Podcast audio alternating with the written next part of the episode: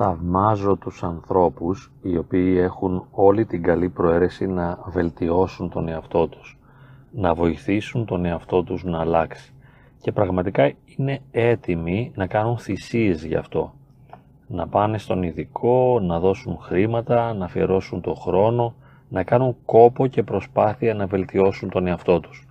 Όμως γνωρίζω από την προσωπική μου εμπειρία πόσο δύσκολο είναι αυτό. Είναι δύσκολο πραγματικά να αλλάξει κανείς τον εαυτό του, γιατί έχουμε μάθει χρόνια να λειτουργούμε με συγκεκριμένους τρόπους οι οποίοι δεν μας βοηθούν. Δεν μας βοηθούν να πάμε παρακάτω. Ο τρόπος που λειτουργούμε δεν συμβάλλει στην αυτοβελτίωση. Είναι στερεότυποι τρόποι λειτουργίας. Συνηθισμένοι δηλαδή τρόποι λειτουργίας του εγώ, του χαρακτήρα, της προσωπικότητας, συγκεκριμένοι τρόποι συμπεριφοράς, οι οποίοι συνήθως μας φθείρουν ή μας προκαλούν προβλήματα, δημιουργούν συγκρούσεις με τους άλλους ανθρώπους και σίγουρα δεν μας βοηθούν να πάμε παραπέρα, δεν μας βοηθούν στην αυτοβελτίωση, δεν μας βοηθούν να γίνουμε καλύτεροι άνθρωποι. Κι όμως ο πόθος αυτός υπάρχει και πολλές φορές ο πόθος αυτός αυξάνεται ανάλογα με την οδύνη που νιώθει κανείς, ανάλογα με το αδιέξοδο που βιώνει. Και όσο πιο, και όσο πιο έντονη είναι η οδύνη και όσο πιο απογοητευτικό είναι το αδιέξοδο, τόσο περισσότερο αυξάνει μέσα μας ο πόθος της αλλαγής. Τι άραγε είναι αυτό που μας εμποδίζει να αλλάξουμε? Όπως είπαμε, όλοι αυτοί οι στερεότυποι, παγιωμένοι τρόποι σκέψης και συμπεριφοράς δεν μας βοηθούν να πάμε τον εαυτό μας παρακάτω. Και αυτό που μας λείπει εν τέλει δεν είναι ο πόθος, η επιθυμία της αλλαγής. Αυτό πολύ συχνά υπάρχει. Θέλουμε να αλλάξουμε και θέλουμε να αλλάξουμε επειδή πονάμε. Το πρόβλημα είναι ότι αυτό που μας λείπει είναι η δυνατότητα να πραγματώσουμε την αλλαγή και μάλιστα η δυνατότητα να διατηρήσουμε την αλλαγή, να εμείνουμε στην αλλαγή. Θα χρειαστεί λοιπόν να αλλάξουμε τον τρόπο με τον οποίο σκεπτόμαστε, τον τρόπο με τον οποίο ερμηνεύουμε την πραγματικότητα, τον τρόπο με τον οποίο καταλαβαίνουμε τους άλλους ανθρώπους, το πώς επικοινωνούμε μαζί τους, το πώς εκφραζόμαστε. Θα χρειαστεί να αλλάξουμε τις επιλογές που κάνουμε στην καθημερινή μας ζωή. Και όλα αυτά συνοδεύονται από μια μεγάλη δυσκολία, ιδιαίτερα στο να μπορέσουμε να διατηρήσουμε την αλλαγή. Σίγουρα μπορώ να επιλέξω κάτι που είναι θετικό, λειτουργικό, υποστηρικτικό για μένα και τους άλλους. Μπορώ να το κάνω και αυτό θα μου δώσει μεγάλη χαρά. Μια στιγμή επιτυχίας μου δίνει μεγάλη χαρά, με ενθουσιάζει και λέω κοίταξε να δεις τι μπόρεσα να καταφέρω. Κράτησα τα νεύρα μου, δεν θύμωσα. Σε άλλες περιπτώσεις θα θύμωνα, θα φώναζα, ενώ τώρα έμεινα ήρεμος και αυτό είναι μια μεγάλη νίκη για μένα και με ενθουσιάζει.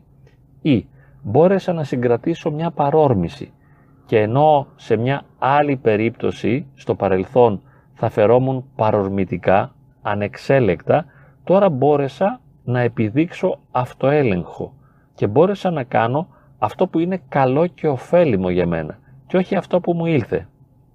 Ή σε μια άλλη περίπτωση θα έκανα αυτή την ασύμφορη για μένα αγορά. Όμως τώρα πρόσεξα και δεν έκανα αυτή την αλλαγή. Συγκρατήθηκα και αυτό είναι σημαντικό. Ή μπόρεσα να κάνω υγιεινή διατροφή. Απέφυγα αυτή την τροφή η οποία ξέρω ότι καταστρέφει τη σωματική μου υγεία και μπόρεσα να φάω υγιεινά. Όλα αυτά είναι νίκες. Η μεγάλη δυσκολία είναι να μπορέσω να διατηρήσω τις νίκες. Να μπορώ να επιβάλλω στον εαυτό μου τις θετικές επιλογές. Τι σημαίνει να μπορώ να επιβάλλω στον εαυτό μου τις θετικές επιλογές? Μήπως τον δεσμεύω, μήπως τον περιορίζω και τον εχμαλωτίζω? Συμβαίνει ακριβώς το αντίθετο. Ασκώ την ελευθερία. Πώς γίνεται αυτή η άσκηση της ελευθερίας? Άσκηση της ελευθερίας σημαίνει να μπορώ κάθε στιγμή να υπερβαίνω τον παρορμητισμό, να υπερβαίνω ανασφάλειες, φόβους, άγχη και να λειτουργώ με έναν τρόπο που γνωρίζω ότι είναι ο καλύτερος για μένα. Να μπορώ να εφαρμόζω δηλαδή στην καθημερινή μου ζωή τους τρόπους συμπεριφοράς και τους τρόπους σκέψης και ερμηνείας της πραγματικότητας, οι οποίοι ξέρω ότι είναι ωφέλιμοι για μένα και για τους άλλους. Πόσο μπορεί να αντέξει κανείς να το κάνει αυτό? Θα μπορούσαμε να πούμε λοιπόν ότι μια αλλαγή του τρόπου ζωής, μια αλλαγή της συμπεριφοράς μπορεί να είναι αληθινά αποτελεσματική μόνο στο βαθμό που είναι επίμονη και που έχει διάρκεια.